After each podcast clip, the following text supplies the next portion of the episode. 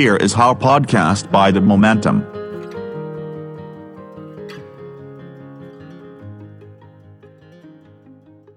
สวัสดีครับ พบกับรายการ Here is How นะครับ by The Momentum นะครับ episode แรกเนี่ยนะครับในรายการ Here's Here is How เนี่ยนะครับ เราอยากจะชวนคุณมาคุยถึงเรื่องที่มันอาจจะใหญ่โตมากๆนะครับ นั่นก็คือเรื่องของพระเจ้าครับ คุณผู้ฟังเคยสงสัยไหมครับว่า ทำไมเวลาที่เราพูดถึงคำว่าพระเจ้าหรือว่า God เนี่ยเราจะต้องนึกถึงพระเจ้าผู้เป็นใหญ่แต่องค์เดียวนะครับ ซึ่งพระเจ้าในความคิดของเราเนี่ยส่วนใหญ่ก็จะเป็นผู้ชายด้วยนะครับอออย่างที่เราจะคุ้นเคยในพระคัมภีร์อย่างไบเบิลหรืออะไรแบบนี้นะครับ แต่จริง ๆ แล้วเนี่ยนะครับถ้าหากว่าย้อนกลับไปเมื่อหลายพันปีก่อนนะครับ สมัยที่มนุษย์ยังเร่ร่อนอยู่ในทะเลทราย เราจะพบว่าในโลกเนี่ยเต็มไปด้วย พระเจ้าหรือว่าเทพอีกแบบหนึ่งนะครับ นั่นคือเป็นเทพที่เป็นเทพี หรือเป็นพระเจ้าที่เป็นผู้หญิง แล้วก็ไม่ได้มีอยู่องค์เดียวด้วยนะครับ ถ้าย้อนกลับไปในอารยธรรมแรกเริ่มนะครับ ในแถบตะวันออกกลางเนี่ยโดยเฉพาะในดินแดนอิสราเอลปัจจุบันเนี่ยนะครับ ผู้คนเนี่ยจะบูชาพระเจ้า ที่เป็นผู้หญิงมาก่อนหน้าที่จะเกิดพระเจ้าที่เป็นเพศชายนะครับ เทพีหรือพระเจ้าผู้หญิงที่ดังที่สุดเนี่ยน่าจะเป็นเทพีไอซิสนะครับ ซึ่งเป็น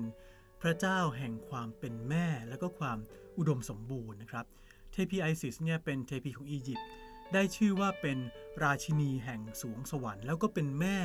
ของเทพเจ้าหรือว่าพระเจ้าทั้งปวงนะครับ โดยมักจะปรากฏร่างในฐานะ เทพมารดรที่กำลังให้นมบุตรอยู่นะครับ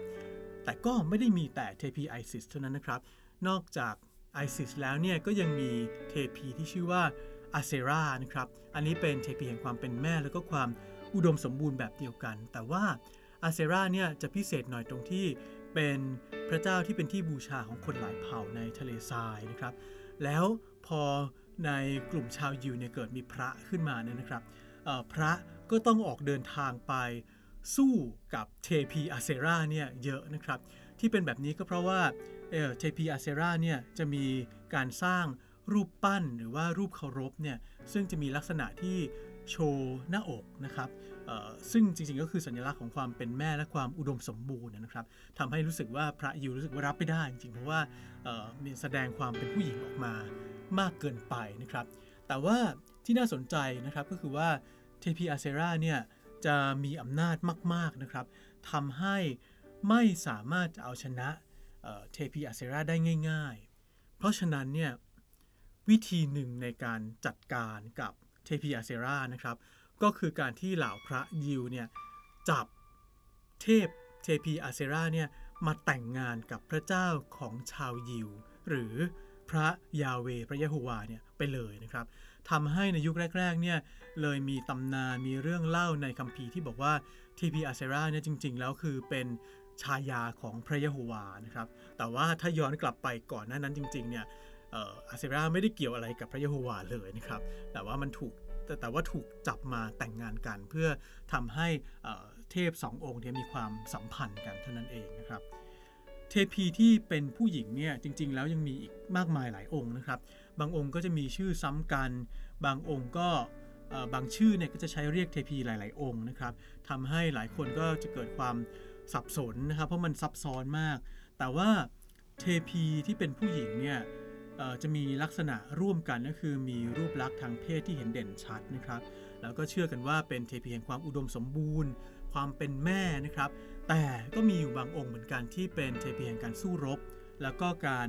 ปกปักพิทักษ์รักษาด้วยนะครับ อย่างเช่น เทพีอาเทนาที่เป็นผู้พิทักษ์กรุงเอเธนส์อย่างเงี้ยครับเป็นต้นนะครับ ทีนี้ในสมัยโบราณเนี่ยมันก็ไม่ได้มีแต่เทพีที่เป็นผู้หญิงเท่านั้นนะครับ ก็จะมีเทพเจ้าที่เป็นผู้ชายด้วย มีกอดนะครับกอดเติม s เนี่ยก็คือกอดที่มีหลาย ๆ องค์ แล้วก็มี goddess goddesses เนี่ยนะครับก็คือเป็นเทพีผู้หญิงเนี่ยหลาย ๆ องค์ด้วยนะครับ ซึ่งมันทำให้เกิดตำนานเกิดเรื่องเล่าเกี่ยวกับความสัมพันธ์ของเทพเทพีพวกนี้มากมายนะครับ แล้วต่อมาก็สืบทอดกลายมาเป็นปกรณำของกรีกแล้วก็โรมันนะครับ เราจะเรียกไอลักษณะที่มีเทพเยอะ ๆ แบบเนี้ยเรียกกันว่าพหุเทวนิยมนะครับ ซึ่งต้องต้องบอกเลยนะครับว่า พหุเทวนิยมเนี่ยมันก็คือการจำลองเอาชีวิตมนุษย์เนี่ยแหละเข้าไปเป็นเทพทั้งหลาย แล้วการจำลองแบบนี้เนี่ยมันเป็นเรื่องที่ทำให้เกิดเทพเจ้าเนี่ยเหล่านี้พหุเทวนิยมเนี่ยจะเฟื่องฟูมาก่อนหน้าที่จะเกิดคริสตศาสนานะครับ หรือเกิดศาสนายิวด้วยซ้ำไปนะครับ เพราะฉะนั้นพหุเทวนิยมเนี่ยจะเฟื่องฟูในช่วงหลายพันปีก่อนคริสตกาลนะครับ ทีนี้ พอเวลามันดำเนินมาเรื่อยๆ จนกระทั่งถึงราวๆ 1,000 ปีก่อนคริสตกาลนะครับ ก็คือถ้าเกิดนับย้อนไปก็จะประมาณสัก 3,000 ปีที่แล้วเนี่ยนะครับ มันก็จะเกิดแนวคิดแบบใหม่ผุดขึ้นมา ต้องเรียกว่าใหม่มากนะครับอย่างที่บอกว่าตอนแรกก็จะมีพหุเทวนิยมนะครับ แต่ต่อมาเนี่ยก็จะเกิดแนวคิดที่เรียกว่าเอกเทวนิยม หรือว่าแนวคิดเรื่องพระเจ้า องค์เดียวขึ้นมาต่อสู้ต่อรองกับอำนาจของเทพีแบบโบราณนะครับแนวคิดเรื่องพระเจ้าองค์เดียวที่เกิดขึ้นในราวพันปีก่อนคริสตกาลเนี่ยไม่ใช่แค่เกิดขึ้นมาเพื่อนับถือพระเจ้าของเผ่าฉันกลุ่มของฉันเท่านั้นนะครับ แต่ว่ามันมีความคิดอีกแบบหนึ่งเกิดขึ้นมาด้วยก็คือ ความคิดที่ว่าถ้าใครมานับถือพระเจ้าองค์นี้เนี่ย จะต้องไปปฏิเสธพระเจ้าหรือเทพเจ้าหรือเทพีอื่นๆ ของคนในเผ่าอื่นๆ ให้หมดสิ้นไปด้วยเพราะจริงๆ มันก็คือเรื่องของการเมืองแบบหนึ่งนะครับ ลองคิดดูว่ามันมีชนเผ่าในทะเลทรายอยู่หลาย ๆ ชนเผ่าเนี่ยชนเผ่าไหนมีเทพของตัวเองที่ถือได้ว่ามีอำนาจเหนือคนอื่นเนี่ยก็จะเหมือนกับว่าชนเผ่านั้นนะ่ะก็มีอำนาจมากกว่าคนอื่นด้วยนะครับ เพราะฉะนั้นเนี่ยจากเดิมทีเนี่ยเเทพเจ้าถูก ชีวิตถูกมนุษย์สร้างขึ้นให้มีชีวิต โดยจำลองมาจากชีวิตมนุษย์นะครับ ก็คือ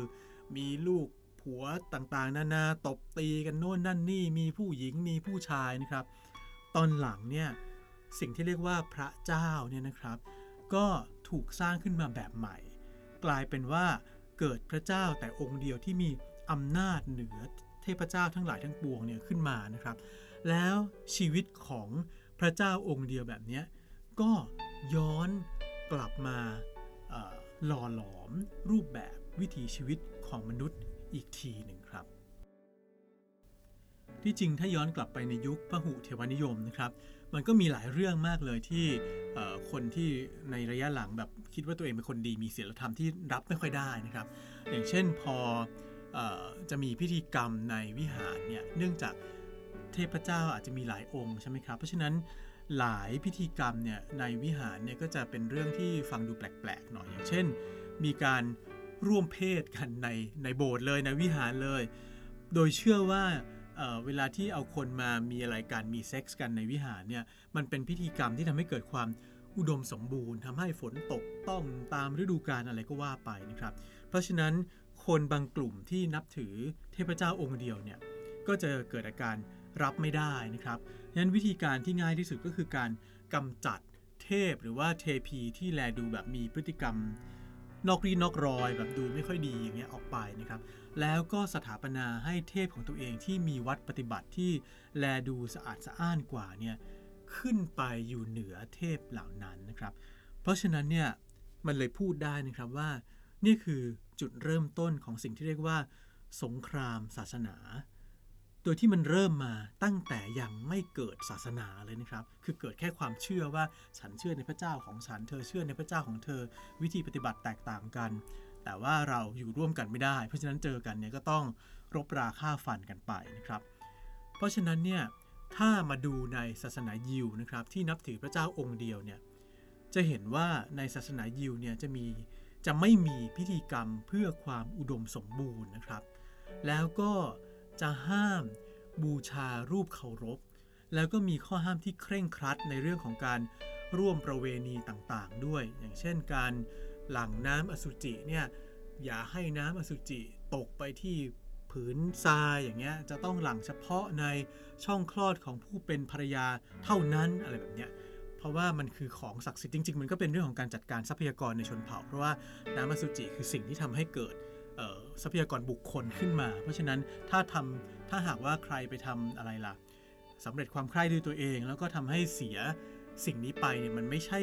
เสียแค่ตัวเองเท่านั้นแต่มันเป็นของของทั้งเผ่าด้วยเพราะฉะนั้นต้องทนุถนอมเก็บรักษาเอาไว้นะครับ เพื่อสร้างทรัพยากรบุคคลขึ้นมาในเผ่านะครับ ทีนี้เนี่ยไอ้เจ้าวิพัฒนาการของพระเจ้าองค์เดียวของชาวยิวเนี่ยนะครับ จริงๆก็ไม่ได้เกิดขึ้นมาแบบฉับพลันทันทีนะครับ แต่ว่ามีกระบวนการที่สลับซับซ้อนแล้วก็ต้องใช้เวลานานมากนะครับ คือพระยาเวเนี่ยเวลาที่จะต้องลุกขึ้นมาสถาปนาตัวเองเป็นพระเจ้าองค์เดียวมีอำนาจยิ่งใหญ่เนี่ยช่วงแรกๆเนี่ยก็จะต้องไปสู้กับเเทพเทพีทั้งหลายในในทะเลทรายก่อนนะครับ มันเลยทำให้เกิดความรู้สึกแบบ เอ๊ะ แปลกๆ ขัดแย้งขึ้นมาว่า เอาไหนบอกว่าพระเจ้ามีหนึ่งเดียวองค์เดียวไงทำไมต้องไปสู้กับเทพองค์อื่นๆ ด้วย แล้วเทพองค์อื่นๆ คืออะไรล่ะ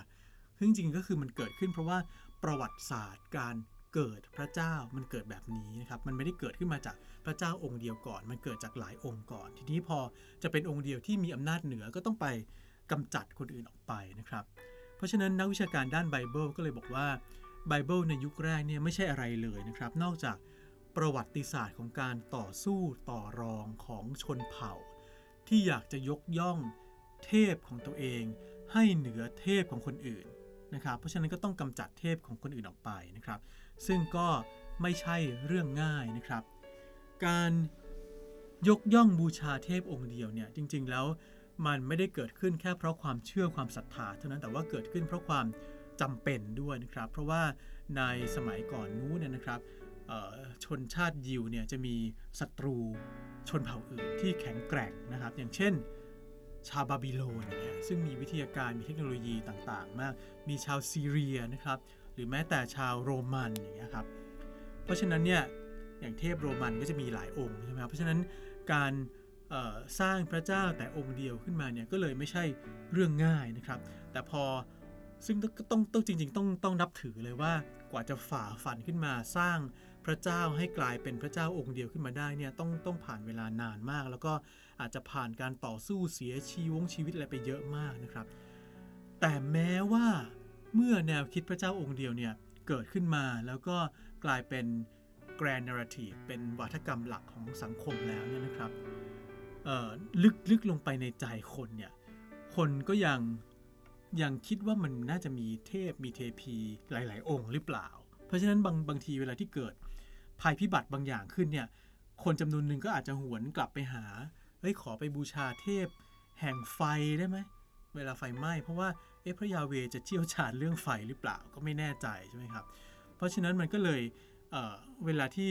มีคนแบบค่อนข้างจะเฉยฉายออกนอกลู่นอกทางไปเนี่ย ก็จะต้องเกิดการควบคุมที่เข้มข้นมากขึ้นเรื่อยๆนะครับ ในยุค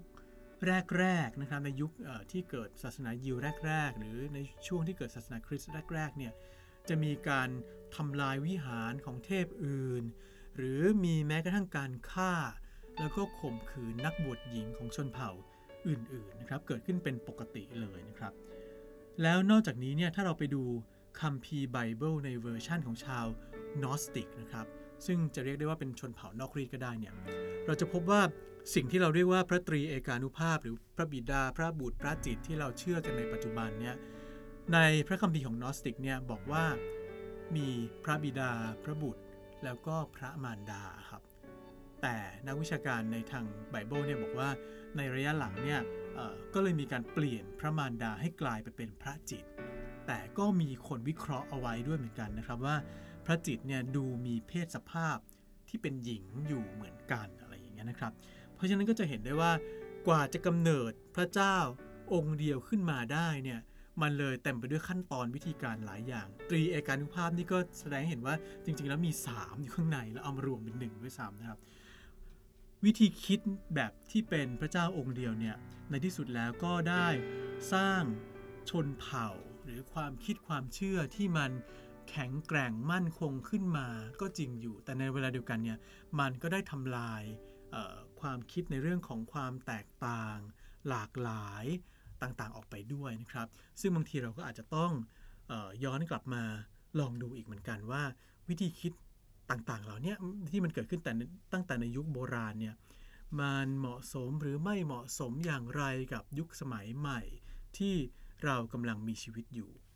ติดตาม Here is How Podcast by The Momentum นะครับ ได้ในหลายช่องทางนะครับ ไม่ว่าจะเป็น